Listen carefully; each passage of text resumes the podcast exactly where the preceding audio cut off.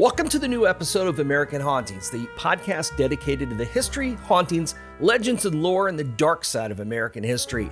This is not one of the regular episodes of the podcast, but a Halloween season bonus that's been written and performed by Troy Taylor. That's me. My partner in crime, Cody Beck, will be sitting this one out, but he'll still be cleaning up the mess that I leave behind with the recording, which is guaranteed. As we near the end of our season on Haunted Hollywood, we're taking you on a weekly walk along the back streets and dark alleys of the City of Angels. It's a celebration of the Halloween season and a way of wrapping up a season that literally never seems to end. Sorry about that. Damn it, we just had a lot of good stories to tell. And no, we're not quite finished. But if you've missed any of the show this season, or if this is your first time listening, you'll want to go back to episode 70 of the podcast, which will get you caught up on everything that's already happened. Just be aware that the episodes in this season are definitely not suitable for all listeners. So if you continue on from here, you can't say we didn't warn you.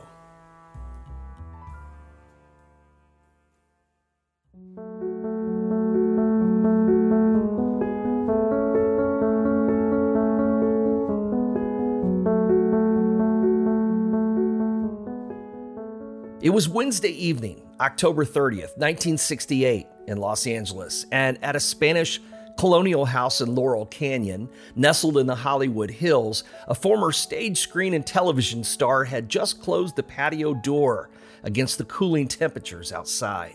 The man was now 69 years old. He was frail and many years past his glory days as an MGM sex symbol and heir apparent as a screen lover after the death of Valentino. He'd acted opposite such legends as Joan Crawford, Greta Garbo, Norma Shearer, and Myrna Loy. Despite being retired from acting for years, he'd made wise real estate investments with his movie earnings and now lived a comfortable life in retirement. But Ramon Novarro had no way of knowing that October 30th would be his last night on Earth. Ramon had been born Jose Ramon Gil Samaniego on February 6th, 1899 in Durango in northwest Mexico. His father, Mariano, was a dentist, and his mother, Leonor, came from a wealthy family of landowners that, according to legend, had been descended from the Aztec king Montezuma. The family estate was known as the Garden of Eden, and the family raised 13 children there before fleeing to Los Angeles because of the Mexican Revolution in 1913. Well, Ramon began his film career four years later playing bit parts at first, making extra money by working as a singing waiter and a taxi dancer, a kind of professional dancer that served as a partner for unaccompanied women for a fee, and as a dancer in stage revues. His friends, actor and director Rex Ingram and his wife, actress Alice Terry, began to promote him as a rival to Rudolph Valentino when Ingram suggested he changed his name to Novarro. Well, starting in 1923, he began to play more prominent roles and soon found major success in films like Ben Hur in 1925. Where after Valentino died in 1926, and that episode's coming next week, Ramon became the screen's leading Latin actor. In 1929, he also successfully made the leap to talking films, which many actors weren't able to do, and his fame continued to grow. He was popular as a swashbuckler in action parts and as one of the great romantic leading actors of the day. But Ramon Novarro was keeping a secret that could have ended his career if the public found out. He was gay. In the 1920s, that was not an easy secret to keep, and Ramon struggled with the inner conflict of being Catholic and homosexual, leading him to problems with alcohol. In the early 1920s, Ramon had a romantic relationship with composer Harry Partch, who was working as an usher at the Los Angeles Philharmonic at the time. But Ramon broke off the affair as he achieved greater success as an actor. He also later was involved with Hollywood journalist Herbert Howe, who was also his publicist in the late 1920s. And while Ramon's secret was known in Hollywood, with many other actors and actresses keeping the same secret, it was kept carefully hidden from the public. At one point, studio head Louis B. Mayer demanded that Ramon obtain what was called a lavender marriage, which was a wife in name and for publicity only, but Ramon refused and remained a confirmed bachelor for the rest of his career. MGM decided not to renew Ramon's contract in 1935, but he still continued to act, appearing in films for Republic Pictures, for Mexican companies, and in French films.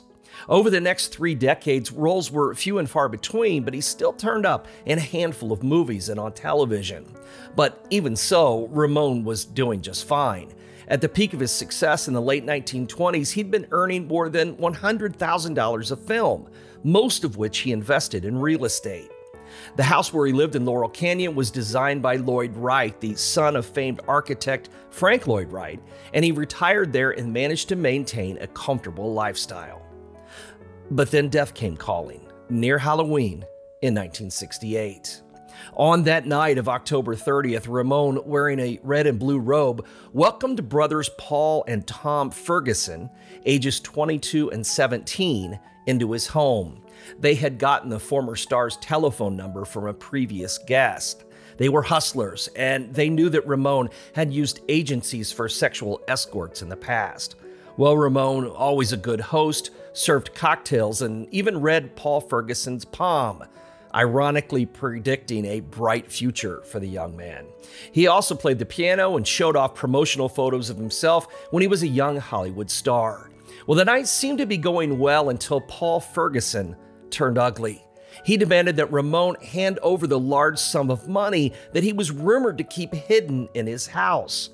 But Ramon truthfully told him he never kept large amounts of money at home, and things started to get rough after that.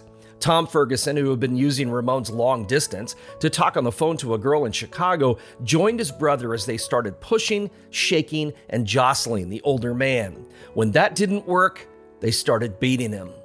Well, Ramon, not in good health, passed out once but was soon revived after he was dragged into the bathroom and splashed with cold water. One of the brothers, while searching the house, found a cane and he twirled it around and danced with it as Ramon lay bleeding on the carpet. He then began to pray out loud as the Fergusons tied him up with an electrical cord and took turns beating him in the head and genitals with the cane. Unable to find out where the money was hidden, they tossed him on his bed and let him continue to bleed. And Ramon Novarro eventually choked to death on his own blood. While he was dying, the brothers ransacked the house. They dumped Ramon's photos and movie stills all over the floor, trying to make it look like a burglary gone wrong. Complicating things, the two morons apparently thought it would confuse the police if they made it look like a woman had committed the crime. They wrote a message on the bathroom mirror that read, quote, Us girls are better than faggots, and managed to misspell faggot. After that, they fled the house. The hours of torture that had turned to murder netted them an entire $20 in cash. Not surprisingly, they were quickly caught. The Fergusons were charged with murder, but it was Ramon Novarro who went on trial. The former screen star was labeled as, quote, an old queer by the Fergusons' defense attorney, you know, the person defending two killers who worked as homosexual hustlers. The murderer's defense was presented in a way that made Ramon look less than human, as if he somehow deserved or brought on what happened to him.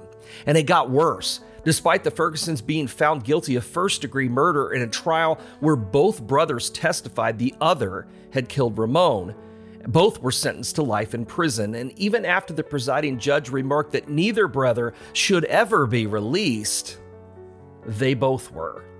The younger brother, Tom, was paroled after only six years. Paul was out nine.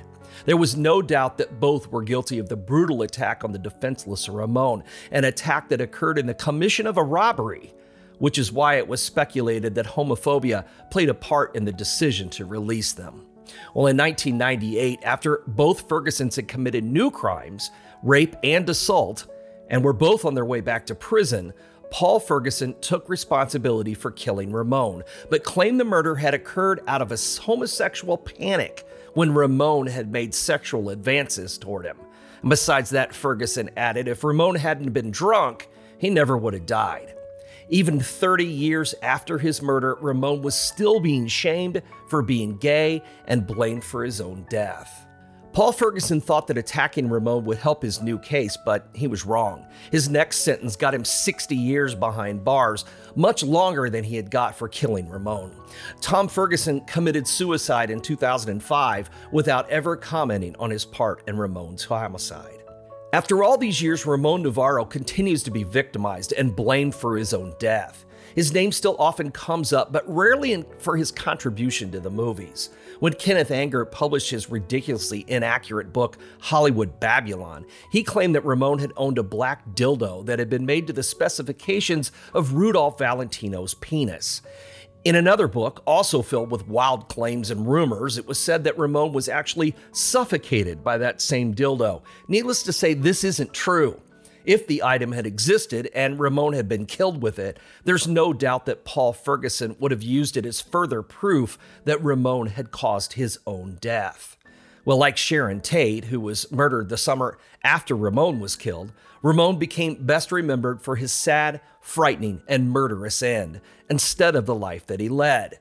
Ramon Novarro was always described as a talented yet humble man, generous to a fault, kind, and absolutely loyal to his friends. He was a talented actor, incredible dancer, and a man devoted to his religion, even praying at his final moments. He'd supported his large family from the moment he started working, and his loss was deeply felt by his surviving siblings, who buried Ramon under a stone that was inscribed with the words, A beloved brother. His murder should not be used to define him, but of course, it's Hollywood, so it always will. And perhaps that's the reason why Ramon Novarro has never rested in peace. To this day, stories still circulate that claim his spirit still lingers at his former home in Laurel Canyon. There are those who say that his killers were right, that Ramon really did have a large sum of money hidden in his house, and that his ghost remains there to watch over it. I don't think this is the case. I think that Ramon Novarro was exactly what he appeared to be a retired legend of the silver screen who was living out his final years in the hills above his beloved Hollywood. And that hits his grief at being betrayed by so many that's kept his spirit here, hoping that someday he'll be accepted as a man who should have never have had to hide who he was or the people he loved.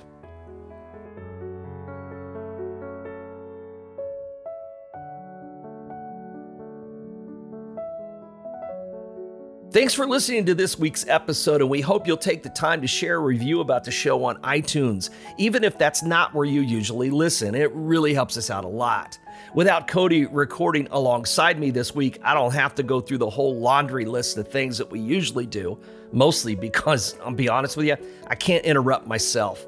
I'll just say that if you're a fan of the show, American Hauntings is not just this podcast, it's books, tours, events, and more. And our main website is at AmericanHauntings.net. We also hope that you'll take a minute and see how you can support the show on Patreon.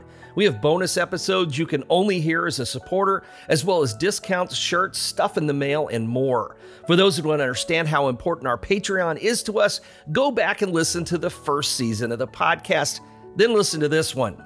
Yeah, Patreon's what made it all get better. So check it out at patreon.com slash American Hauntings. So until next time, good night, so long, see you later, and happy hauntings.